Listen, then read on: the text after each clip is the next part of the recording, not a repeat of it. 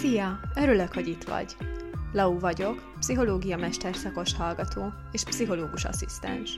Ez itt a Bright Place, egy podcast a mentális egészségről, kapcsolatokról, önfejlesztésről és mindenről, amiről néha kényelmetlen beszélni.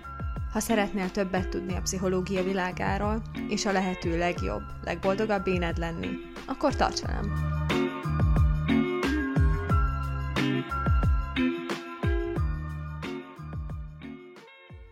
Sziasztok! Itt vagyok egy újabb epizóddal, aminek a vendége a mai napon Tóth Réka Ibolya lesz, akivel az önreflexióról, önegyüttérzésről és a fókuszról fogunk beszélgetni. De mielőtt belevágnám, megkérnélek, hogy egy pár mondatban mm, össze tudnál foglalni, hogy, hogy mégis ki vagy te.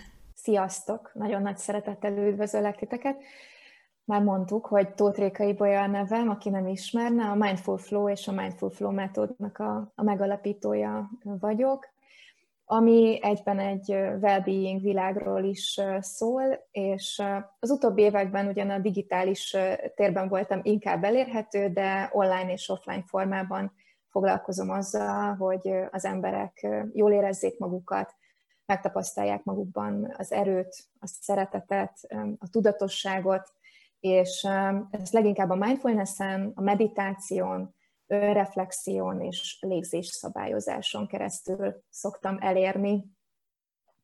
Egy kicsit jobban ki tudnád fejteni, hogy maga ez a Mindful Flow metód, ez, ez hogy működik, vagy hogy pontosan mit foglal magába, hogyha valaki esetleg nem ismerné eddig?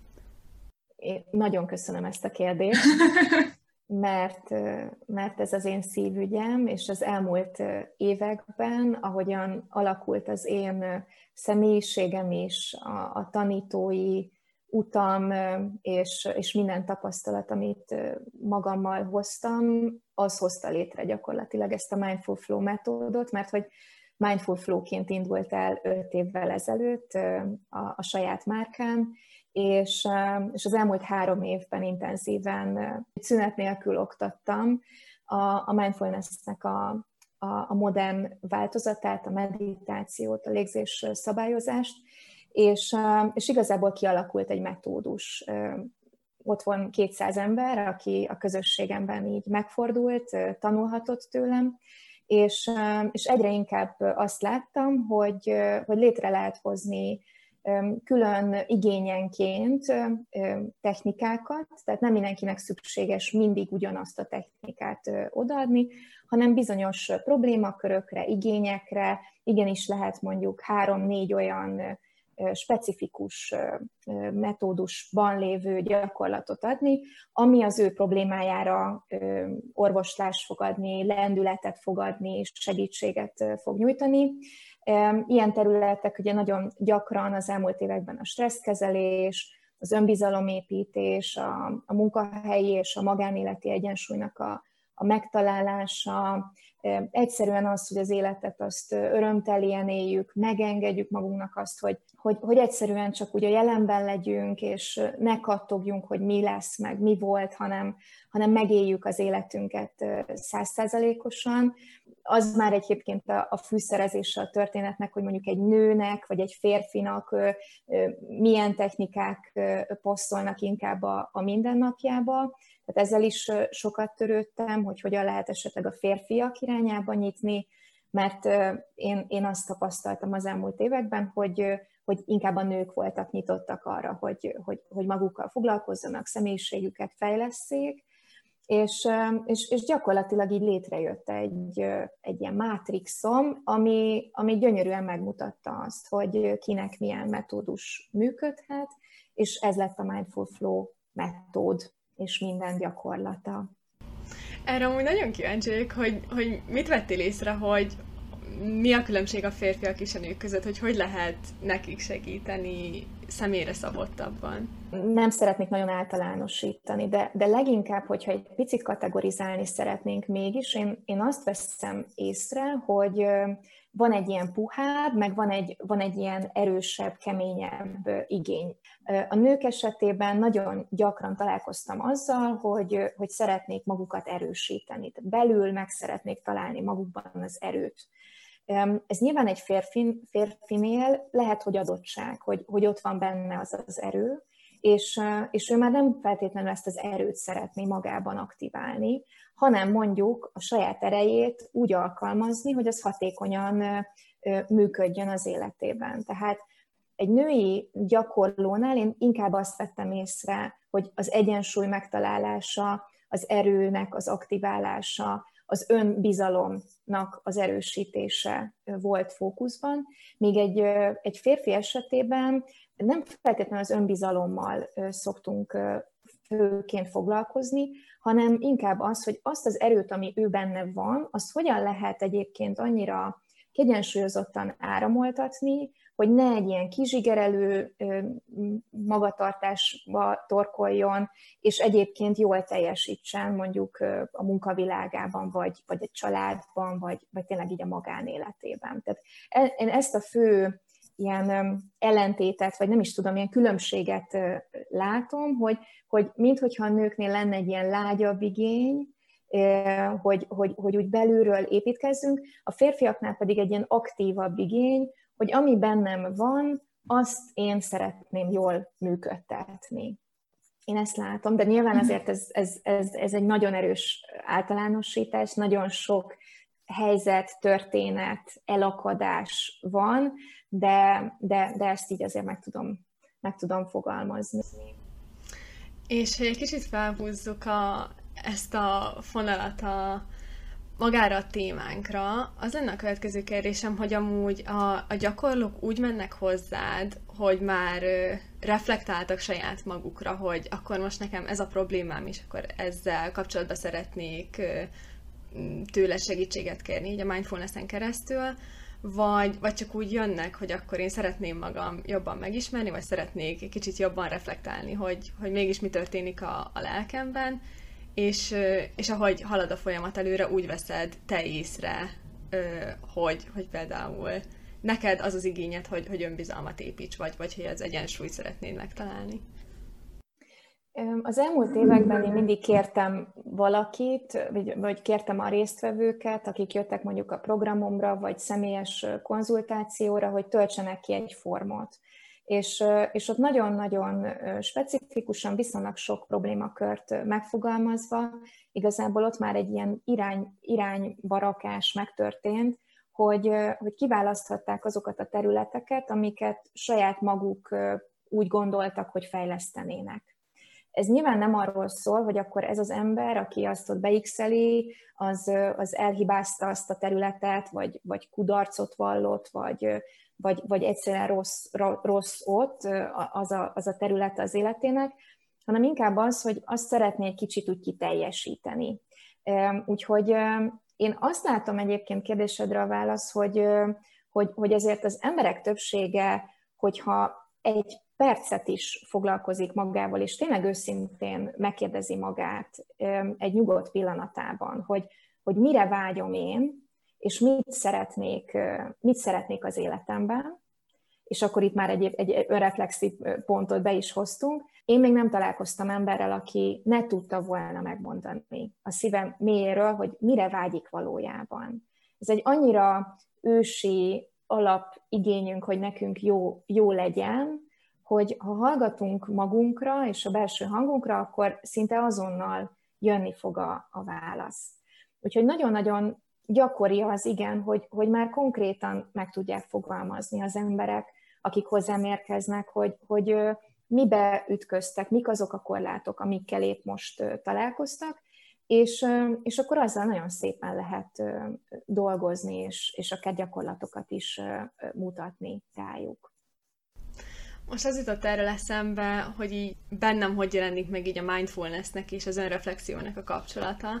Több mindennel is tudok járni, dolgozni, tömegközlekedés tekintve, metróval, busszal, bla bla bla.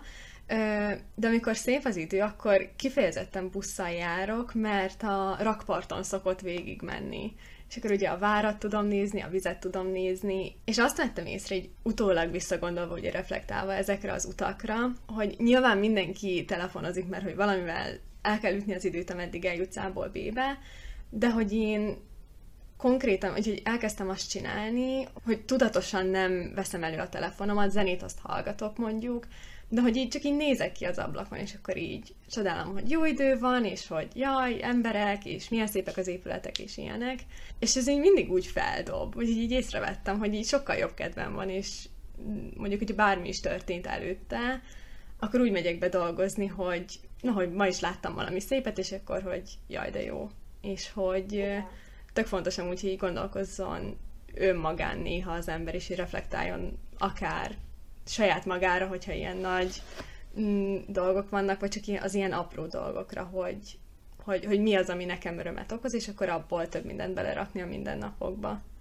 Igen, igen. Szerintem, szerintem a legelső pont az az, hogy megengedni magunknak ezt. Tehát, hogy, nagyon sok ö, emberen látom azt, hogy, hogy önmagát a legutolsó sorba ö, rakja, és, ö, és ez, nem, ez egyáltalán nem tudatos. Ö, persze vannak emberek, akik egyébként ö, azt gondolják, hogy ez egy önző dolog, és akkor mindig, mindig csak másokat kell előre helyezni, hogy én egyébként majd megérdemeljem azt az időt, vagy, vagy örömet, vagy szeretetet, bármit, de, de alapvetően szerintem a, a priorizálás is egy fontos dolog itt, hogy, hogy, hogy hogyan tudom úgy az életemet menedzselni, hogy, hogy, hogy, hogy priorizálom magamat, és ez egyébként nem azt jelenti, hogy másokat teljesen eltolok magamtól, de hogy tudok úgy priorizálni mondjuk kapcsolatokat, hogy én egyébként nem veszem el ezekben a történetekben. És, és én nagyon sokszor használom ezt a, ezt a, ezt a libikóka dolgot, hogy, hogy én szerintem az életünk az egy folyamatos egyensúlyozás. Hol tudatosan, hol pedig ösztönösen, de, de valójában mindig, mindig, mindig egy picit ezt az egyensúly állapotot kellene keresnünk, ahhoz, hogy, hogy úgy jól érezzük magunkat, és az agyunk egyáltalán azt, azt mondja, hogy fú, köszi szépen, hogy most egy kicsit úgy pihenek. Mert amit mondasz igazából példát, hogy, hogy mész a rakparton, hogy ott vagy, zenét hallgatsz, engeded, hogy, hogy csak jöjjenek a képek, jöjjön az, hogy, hogy, hogy egy picit reflektálsz akár magadra. Itt ugye az történik, hogy kicsi szünetet adsz az agyadnak, és, és, és, és nem feltétlenül egy ilyen robotpilótában görgeted a, a, nem csak ugye a telefonodat, de valójában az, az agyunk is nagyon sokszor tud ilyen robotpilótába kapcsolni, hanem, hanem egyszerűen jelen vagy. És ez a jelen érzés, ez, ez egy nagyon-nagyon regeneráló dolog az agyunknak, a lelkünknek, a testünknek. Minél többször megengedjük magunknak, annál inkább, annál inkább fogjuk azt érezni, hogy fú, tök jó, mert most ezt az egyensúlyt, ezt úgy meg, megfogtam egy pillanatra.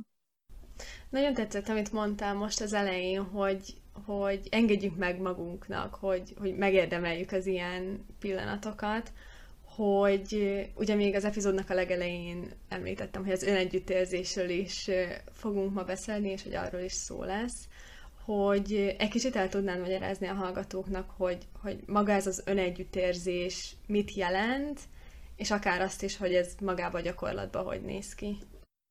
Igen, és nagyon-nagyon szívesen. Az idei évemnek ez a fő üzenete, és nagyon-nagyon büszkén a, a zászlomra aggattam, és, és akár multinacionális vállalati közegekben szeretem ezt már így, így behozni.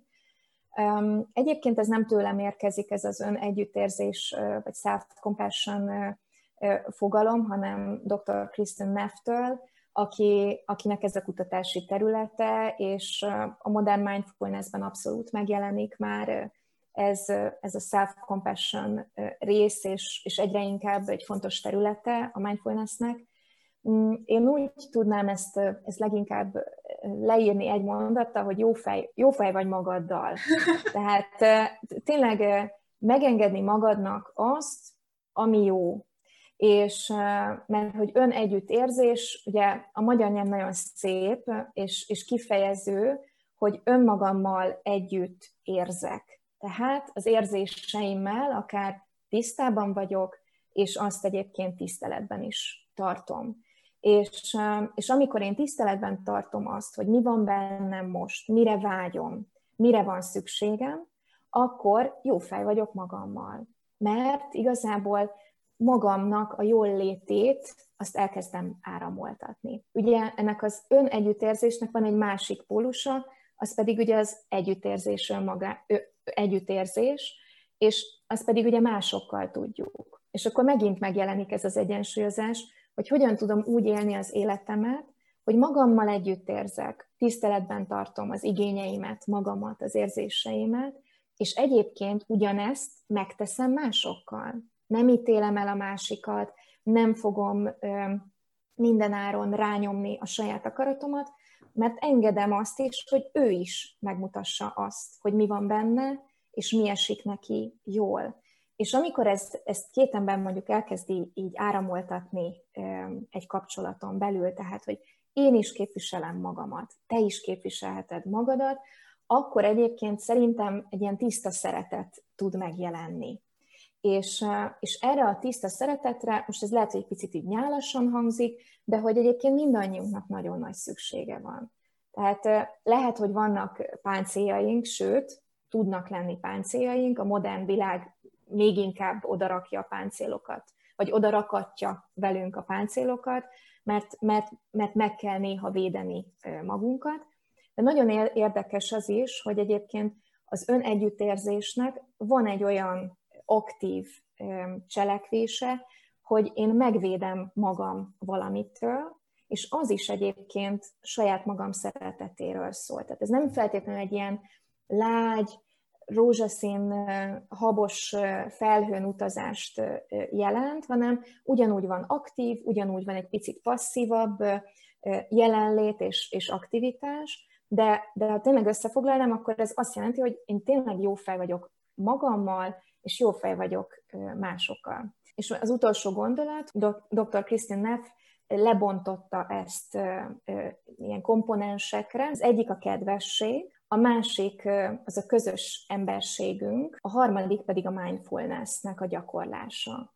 Tehát, hogyha én elkezdem ezt a, ezt a self-compassion vagy compassionate livinget így, így áramoltatni az életemben, akkor egyébként megengedhetem magamnak azt, hogy kedves vagyok, magam irányába, mások irányába. A közös emberségünk az annyit jelent, hogy úgy szeretem leírni, hogy egy csónakban nevezünk mert, mert ha belegondolunk, és, és mondjuk valakikkel beszélgetünk, előbb vagy utóbb fogunk találni olyan pontokat, közös pontokat, amik egyébként megmutatják azt, hogy nekünk vannak igenis ugyanolyan hibáink, ugyanolyan kihívásaink, tényleg egy csónakban nevezünk sokszor, és, és ezt a közös emberséget, amikor így elkezdjük felfedezni, vagy, vagy egyszerűen így, így, így realizálni, akkor, akkor rájövünk, hogy nem vagyunk egyedül. És milyen jó, hogy nem vagyunk egyedül az életünkben,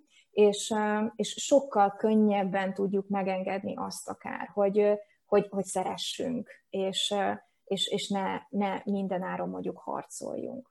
És ugye a harmadik az a mindfulness, ami egyfajta jelenlét magammal, a testemmel, az érzéseimmel, a gondolataimmal, ez szerintem nélkülözhetetlen ahhoz, hogy én tisztán lássak.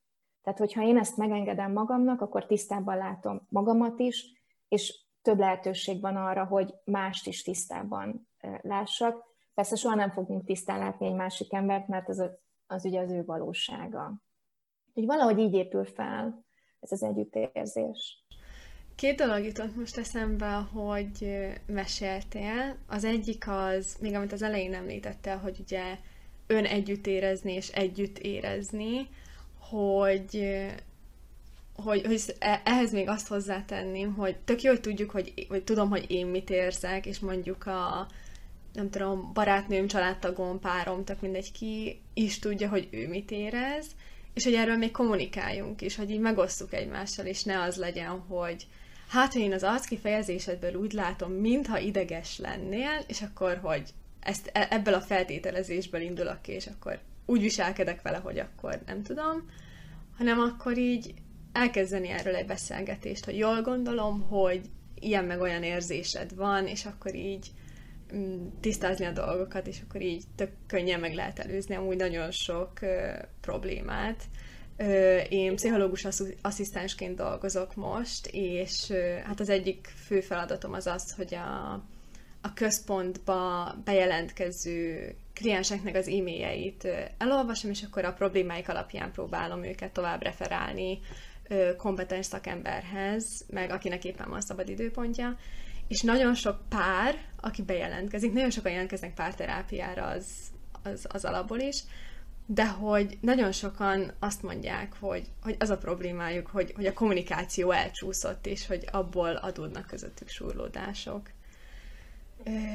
Ez az egyik gondolatom, a másik pedig, ez az egy csónakban nevezünk, ez nekem nagyon tetszik, és engem alapban nagyon érdekel így a közösségi médiának a világa, meg az ezzel kapcsolatos ilyen mentális egészséggel gels vonatkozásai. Habár amúgy nem ez a, a fő témánk, de hogy szerintem így nem árt minél többször hangsúlyozni, hogy, hogy lehet, hogy látunk valakit, hogy teljesen tökéletes Instagramon, és hogy milyen boldog élete van, de hogy ahogy te is mondtad, neki is megvannak ugyanazok a problémái, mint nekünk, csak éppen nem mutatja, mert hogy az Instagram nem arra van idézőjelesen. Igen, igen, igen. Um, először erre reagálok, aztán majd, majd a kommunikációra, szóval, hogy, hogy én egyébként látok most egy, egy picit, hogy így elkezdett megtörni a jég, és, és ha nem is mondjuk Instagramon, de mondjuk TikTokon kezdek látni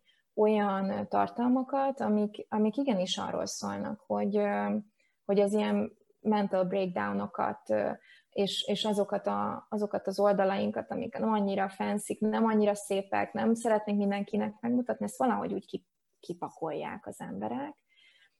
Szóval itt, itt elkezdődött szerintem egy ilyen információ átadás.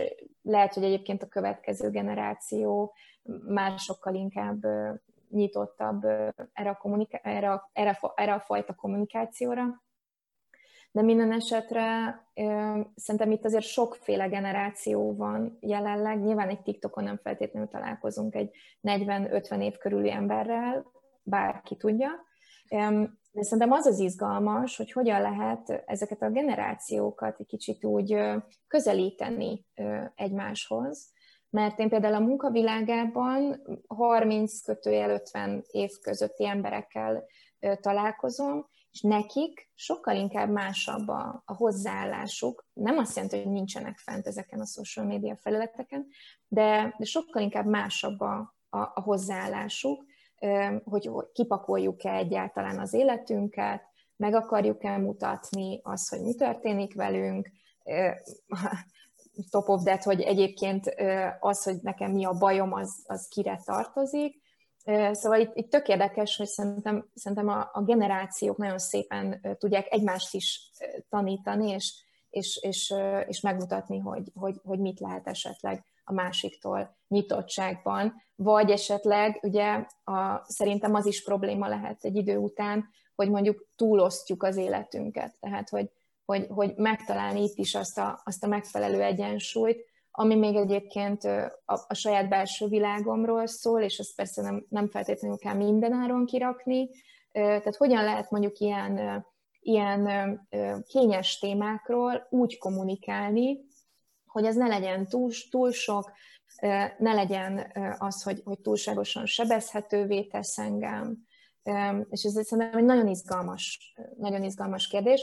De summa summarum szerintem, szerintem mindenkinek a saját önreflexiójával kezdődik ez, hogy nekem mi esik jól, mi az, ami nekem belefér. Esetleg milyen visszajelzéseket kapok én másoktól, milyenek a reakciók erre. És természetesen a reakció az nem azt jelenti, hogy akkor azt kell csinálnom, ahogyan reagálnak, mert könnyen lehet, hogy jön bántó reakció. De az nekem hogyan esik, hogyan hosszú távon, hogyha mondjuk vannak ilyen bántó reakciók, akkor egyébként én mit tudok tenni, hogy, hogy én egyébként ebben így egyensúlyban maradjak. Tehát nagyon sok olyan ilyen alapvető kérdést lehetne feltenni szerintem a social média használat során, akár napi szinten, és csak, csak úgy, hogy mondjuk hány percet szeretnék foglalkozni ezzel a témával, odáig, hogy tényleg mi az, ami nekem jó és belefér. Nagyon sok olyan, olyan öm, tudatos pontot lehetne szerintem behozni, ami sokkal kiegyensúlyozottabbá tenni ezeket a, ezeket az értékes perceket, de most pont ma olvastam egyébként, hogy a, a TikTok elérhetővé tett, tett egy ilyen well-being funkciót, hogy be lehet állítani, hogy hány percet szeretnél foglalkozni, vagy, vagy ott jelen lenni a platformon, és akkor szól neked az applikáció, hogy hello, elérted a 20 percedet, úgyhogy ideje most már felállni, vagy csinálni valamit.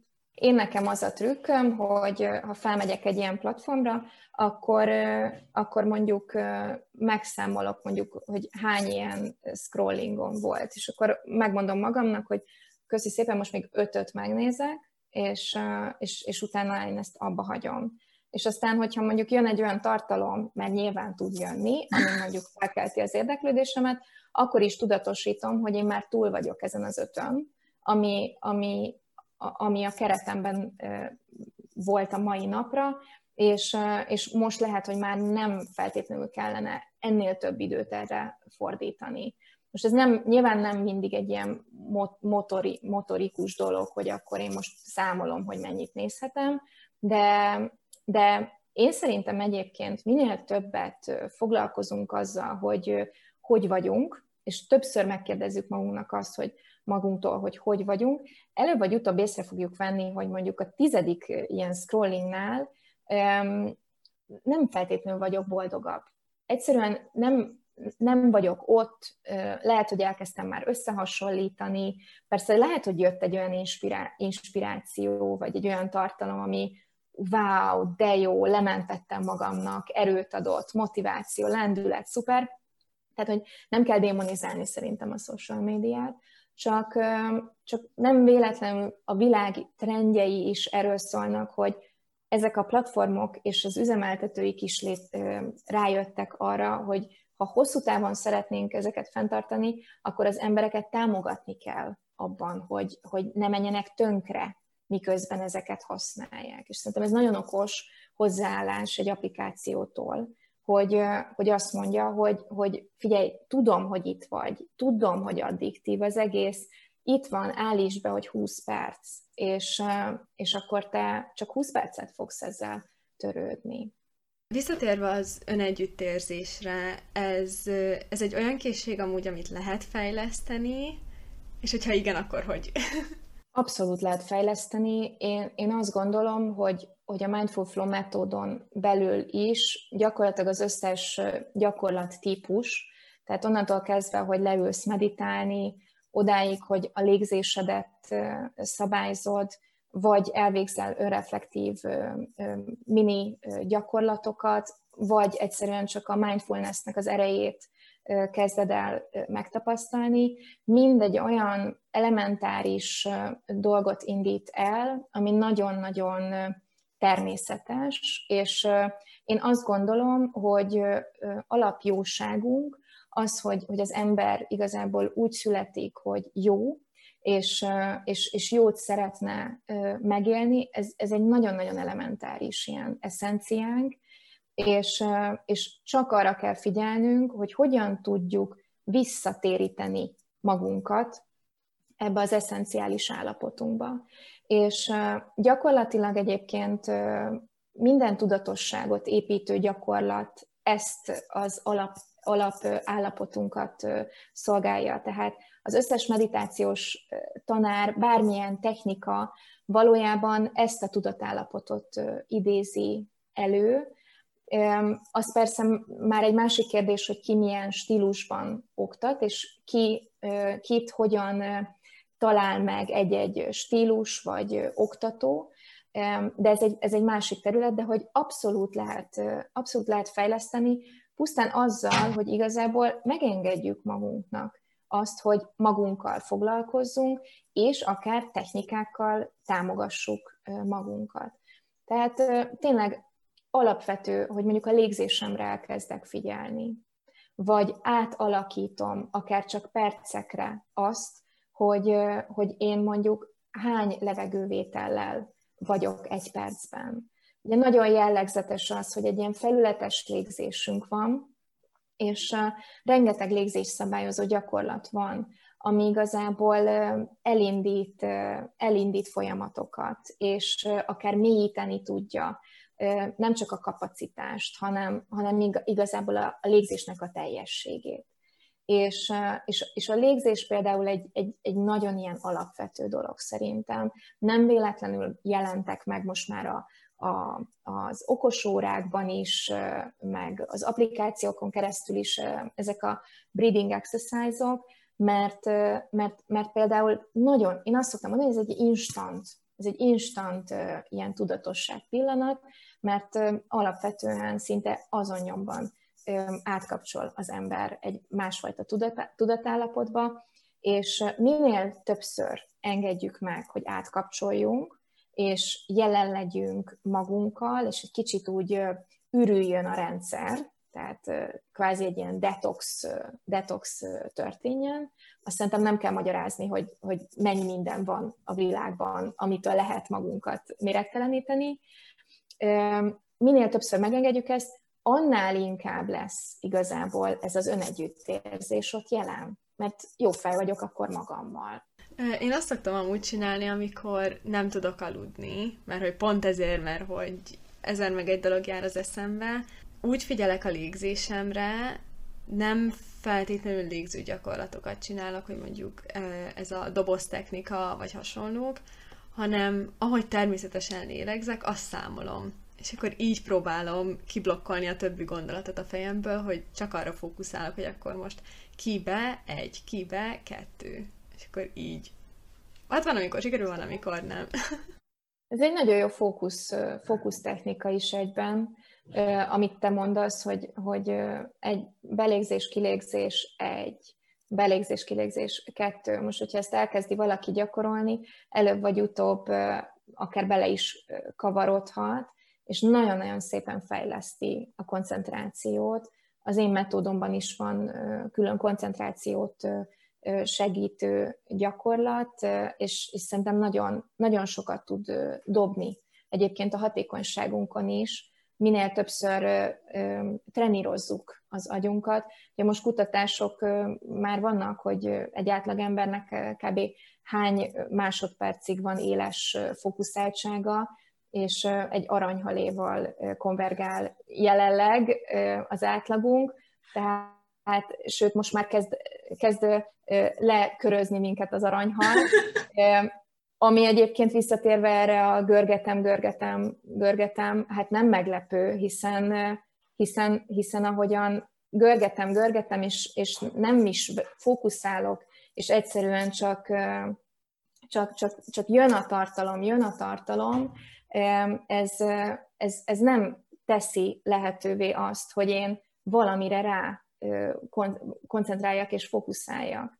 És, és vissza kell hozni igenis a, a mindennapjainkba azt, hogy valamire én figyelek. Tehát hogyan tudom a figyelmemet száz százalékig valamire rá fordítani. És ezt akár meg is lehet kérdezni magunktól, amikor látjuk, hogy fú, mennyi minden van, ki van nyitva a böngésző, hívnak, ott a feladat, és egyszerre akarok nem tudom hányat csinálni, akkor, akkor, akkor lehet ezt, ezt tudatosítani, ezt a, ezt a pillanatot, és azt mondani, hogy de mi lenne, hogyha én most ebben a pillanatban csak erre figyelnék. Az a tendencia, hogy multitasking, és egyszerre sok mindent csinálunk, ez egy, ez egy baromi nagy tévhit, mert egyszerűen nem erre lettünk kitalálva. És, és nem véletlen, hogy ennyi kiégés van például a munkavilágában. A vállalati közegben egyébként ezt nagyon szeretem mindig behozni, és, és meg is mutatni akár vezetőknek, hogy mit lehet elvárni egy, egy, egy, egy embertől reálisan, úgy, hogy hosszú távon egyébként ő jól érezze magát, és, és ne feltétlenül az legyen, hogy évente kiégő, és aztán utána majd bónuszokkal, meg ki tudja milyen jutalommal esetleg meg tudjuk tartani azt az embert. Szóval ez egy tök érdekes dolog, hogy hogyan, hogyan lehet úgy az embereknek megmutatni azt, hogy figyelj, lehet, hogy ezt nyomja a világ, meg, meg szuperképességű politnak érezzük magunkat, hogy egyszerre nyolc dolgot így dobálunk, de ne, egyszerűen nagyobb a hiba lehetőség, és, és nem feltétlenül fogunk jobban dolgozni, mert, mert egyszerre csinálunk, sőt, mi több. Szóval ez a monotask, ez, ez, ez, ez köztudott, hogy egyébként az egyik leghatékonyabb, és, és, és nagyon, engem nagyon-nagyon meglepett, amikor láttam egy ilyen kutatási eredményt, hogyha én benne vagyok valamiben, és engem kilendítenek abból, akkor 27 perc kell ahhoz, hogy én visszakerüljek ebbe az állapotba. Majdnem fél órára van szükségem, hogy én, én visszakerüljek ebbe a fókuszált flow állapotomba, és ezt lehet, hogy mi most így nem is annyira érzékeljük, de, de ugye a, a, a készülékek ezt, ezt, ezt mérték, hogy hogyan, milyen tudatállapotban voltak az emberek. És ez is azt mutatja meg, hogy csomó mindent nem veszünk észre, csomó mindent nem tudatosítunk, és, és igazából jók ezek az emlékeztetők, hogy, hogy, hogy, hogy így, de igenis próbáljuk meg priorizálni azt, hogy, hogyha jól szeretnénk fókuszálni, akkor, akkor tényleg egy dologra próbáljunk megfigyelni. Én azt vettem észre amúgy magamon mostanában, főleg, hogy most egy angol nyelvű könyvet olvasok. Van, amikor mondjuk elolvasok egy oldalt, és akkor így arra eszmélek, hogy amúgy nem értem, hogy mit olvastam, és nem azért, mert hogy angolul van, hanem mert hogy nem figyeltem, hanem így elkalandozott a gondolatom. És akkor így egy oldalal később csak azt veszem észre, hogy, hogy ja, amúgy nem is értem, mit olvasok, mert hogy, mert hogy nem figyeltem rá. Öm, és amúgy a, a, a, mo, a te saját módszereden belül milyen olyan technikák vannak, amivel segítesz a, a résztvevőknek a, a fókusz erősítésében, megtartásában, és a többi? Én, én, a, én a legelső feladatnak egyébként a légzésszabályozást szoktam behozni. Egyébként a box breathing, amit említettél, ez egy kitűnően alkalmazható, fókuszt javító gyakorlat. Aki nem ismeri, igazából így el lehet képzelni egy ilyen dobozt, és, és annyiról szól a történet, hogy kiegyenlítjük a légzést, annyival fűszerezve, hogy nem csak a belégzésre és a kilégzésre figyelünk, hanem a levegő bentartására és a levegő kintartására is. És, és amikor ezt valaki elkezdi számolni, a számolás már olyan hatással van az agyunkra, hogy egyfajta mankót kap, és egy ilyen keretet ad, hogy na most az a feladatom, hogy ezt figyeljem. És lehet, hogy meg fog történni az, hogy én elkalandozom, zok, eszembe jut valami, jön egy hívás, bármilyen impulzus, de most én eldöntöttem, hogy ezt a légzést csinálom, és én számolom, és ez az egyszerű, mert ez tényleg egy pofon egyszerű gyakorlat, ez az egyszerű gyakorlat igazából minél többször engedem meg azt, hogy nem baj, hogy elkalandoztam, de én most visszatérek, akár előről kezdem azt a számolást, megtanítja tényleg az agyamnak azt, újra akár, hogy én fókuszálok.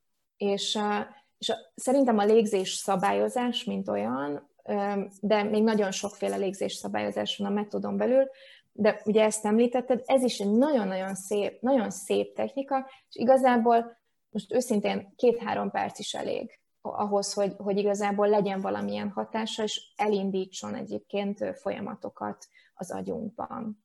Például a munkahelyi környezetben, ahol, ahol a fókuszáltságot érdemes fejleszteni, bár szerintem minden, mindenkinél érdemes, csak gondoljunk bele a magánéletünkbe, hogy valaki beszél hozzánk, és, és igazából mi képesek vagyunk ráfigyelni, és nem megy el a figyelmünk, nem azon gondolkozunk, hogy mit fogunk mi mondani, hanem teljes, teljesen ott vagyok szélességgel, és én befogadom azt, hogy, hogy a másik ember mit mond.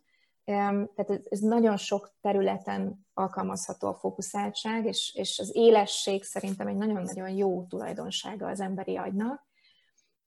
De, de például nagyon jó a, a gondolatokkal való meditáció. Ez a mindfulness-en belül van, és én is szoktam tanítani. Én egy picit átalakítottam, és gondolatok mindfulness meditációnak neveztem el.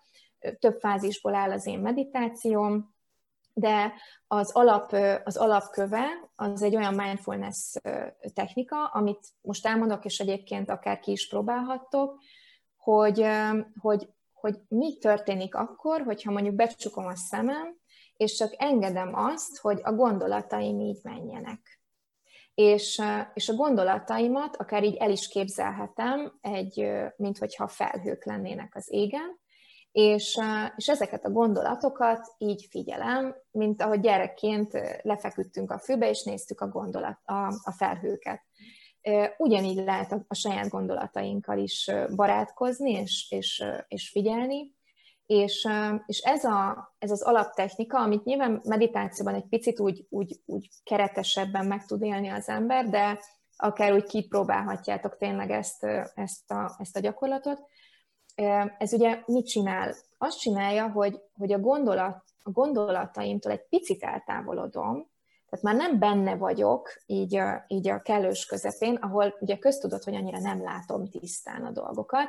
Ugye nagyon-nagyon jellegzetes dolog, hogy mondjuk a másik embernek az életét azt kitűnően átlátjuk, meg is van róla a véleményünk, és, és, és, és igazából minden tisztán látunk, hogy ott mit kellett volna csinálnia, ott, na, ugye?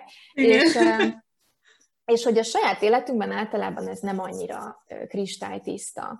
Na most, amikor én egy picit így eltávolodom a, a gondolataimtól idézőjelben, és messzebbről nézem, akár csak egy barátnőmnek, vagy egy haveromnak a, a gondolatait figyelném, amit mond nekem, akkor sokkal tisztábban kezdek el látni dolgokat. És akkor meglátom, hogy mi foglalkoztat engem, milyen gondolatok vannak a fejemben, mik azok, amik visszatérő gondolatok, és a visszatérő gondolatok ugye köztudottan azok, amiket az agyam azért küld folyamatosan vissza, mert meg kéne oldanom. Tehát mik azok, amik egyszerűen ne, nyugtalanítanak, és ott vannak, és már jó lenne, hogyha fókuszáltam például azzal törődnék, hogy azt ott megoldjam, és lehet, hogy egy kiengedés lenne utána a testemben, vagy, vagy tényleg így belelazulnék az életembe végre. Tehát tisztában kezdem el látni annak köszönhetően, hogy egy picit így messzebbről ránézek a, a gondolataimra, és, és azt is látom egyébként, és akkor visszatérve a fókuszáltság, hogy én mennyire tudom megengedni magamnak azt, hogy most csak a gondolataimat figyeljem. Tehát ne oldjam meg abban a pillanatban, mert ebben a gyakorlatban nem az a lényeg, hogy én megoldjam azt a gondolatot, hanem csak messziről lássam, hogy milyen gondolatok vannak egyáltalán az én fejemben. És, és amikor én nem megoldom, akkor megint csak ugye ezt a fókuszáltságot kezdem el tanítani az agyamnak, hogy most a feladat idézőjelben az, hogy én csak szemlélem az életemet, nem avatkozom bele.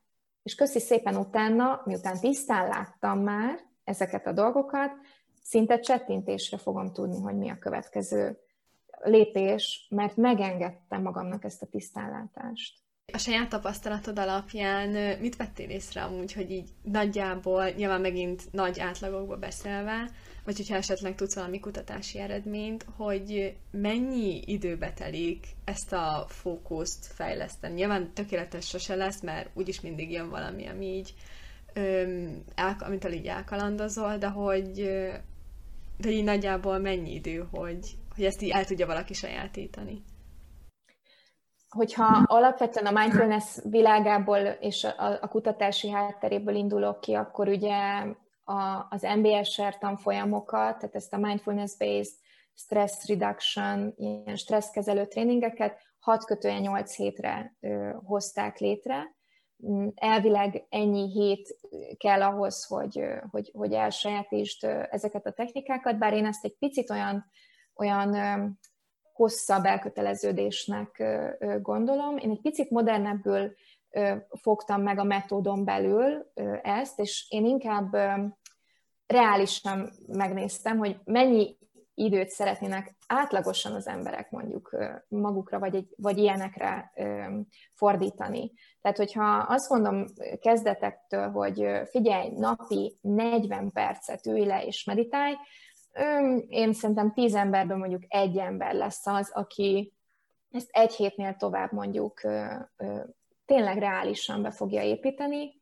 Én, én amondó vagyok, hogy, hogy napi 10-15 perc, az már egyébként, és itt is vannak kutatások, hogy akár 10 perces meditáció elindítja azokat az alapvető élettani előnyöket. Tehát már napi 10-15 perc gyakorlás is tud fejleszteni ezeken a képességeken, vagy készségeken.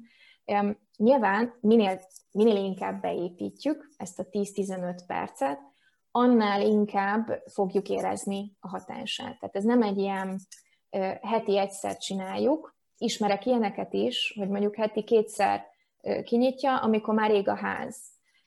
Nyilván szuper lenne, hogyha mondjuk preventíven azt mondanánk, hogy, hogy én ezt a napi rituálémban mondjuk beépítem, és ahogyan megmosom a fogamat, meg, meg, meg megfürdök, úgy egyébként napi 10-15 percet mondjuk foglalkozom valamilyen, valamilyen metódussal vagy gyakorlattal, vagy azon keresztül magammal. Szerintem ez is nagyon fontos, hogy, hogy ez ne egy ilyen feladat legyen az emberek számára, hanem, hanem egy hozzáadott érték. Én a Mindful Flow kezdeti pillanatától fogva ezt tartottam az egyik legfontosabbnak, hogy beszélhetek én itt erről, hogy legyünk tudatosak, meg jól lét, meg self-love, meg bármit, bármit mondhatok. Ha ez, ha ez nem egy élmény, a modern ember egyszerűen nem fog rákapni. És, és, és tényleg nem egy ilyen pipának kell lennie ennek, hanem megtapasztalni azt, hogy mi az, ami ebben jó nekem. És, és akkor itt visszakanyarodhatunk az önegyüttérzés, hogy amikor megtapasztalja egy ember azt, hogy ez jaj, de jó nekem, akkor lehet, hogy letér erről az útról, de már lesz egy viszonyítási alapja, hogy de akkor nekem ott az nagyon jó volt. És sokkal könnyebben tud majd visszatérni ahhoz, hogy ja, de hát mert az a technika is jó volt nekem. Jó, akkor visszatérek hozzá. És minél többször megtesszük ezt, annál inkább be fog épülni az életünkbe. És nyilván eközben végig reflektálunk saját magunkra. és így a Igen. vége felé tök jól összeállt, hogy lehet, hogy, hogy hogy mondjam, hogy külön-külön is tök jól működik ez a három dolog, meg az összes technika és módszer, amit felsoroltál, de hogy ilyen keszekusza kapcsolat is van közöttük, mert így párosával is működnek, hárman is együtt nagyon jól együtt tudnak működni. Így van, így van. Én nekem egyébként az igényekre külön kis csomagjaim vannak, és igazából a gyakorlattípusokból gyakorlatilag mindegyikből megtalálható egy-egy, ahhoz, hogy tényleg ez egy ilyen jó kis kombinációt adjon az adott igénynek a támogatására. Úgyhogy én, én tényleg abban hiszek, hogy ezeket merjük úgy szépen áramoltatni, kipróbálni, megnézni, hogy mi, mi passzol hozzánk, mit tudunk reálisan beépíteni, és, és onnantól kezdve csak élvezzük a hatását. Ezután a gyönyörű végszó után záró kérdésnek szeretnének megkérdezni, hogy ha bármelyik hallgatónak, nézőnek felkeltetted az érdeklődését a, a, a metódoddal kapcsolatban, vagy hogy úgy alapvetően veled kapcsolatban többet szeretnének, vagy több tartalmat szeretnének kapni, milyen felületeken érhetnek el téged? Ó, nagyon köszönöm a kérdést. Mm, Rékai Bolya néven megtaláltok az Instagramon, Mindful Flow néven a Facebookon, és, és igazából a honlapon pedig ezeket a metódos ismertetőket, illetve igénycsomagokat, ilyen kis medi csomagokat is, is megtalálhatjátok, az pedig az mflow.hu, és igazából nyugodtan írjatok rám, bátran. Általában szoktam válaszolni is. A legtöbben Instagramon írnak rám, de nagyon szeretem, hogyha e-mailt írnak az emberek. Úgyhogy, úgyhogy nyugodtan kerüljetek, kerüljetek kapcsolatba velem, és, és induljon el egy kis tudatos áramlás. Nagyon szépen köszönöm, hogy itt voltál velem. Én is köszönöm. Nagyon jó, nagyon jó, hogy, hogy így megmutattad a, a, a gondolataidat, meg így a történeteket, amiket így, így, így megosztottál, mert, mert így egy ilyen nagyon élvezetes beszélgetésben éreztem magam. Nagyon örülök. Köszönöm. Hogyha ezzel kapcsolatban szeretnétek elmondani a véleményeteket, illetve hogyha bármilyen segítségre lenne szükségetek, akkor írjatok nekem az A Bright Place Podcast gmail.com e-mail címre. Valamint megtalálhattok Instagramon, Facebookon és Youtube-on is a Bright Place Podcast névem. Ha tetszett a mai epizód, akkor hálás lennék, ha értékelnétek, illetve megosztanátok egy olyan személlyel, akit érdekelhet, vagy hasznára válhat ez a téma. Köszönöm, hogy velem tartottatok, és találkozunk a következő epizódban. Sziasztok!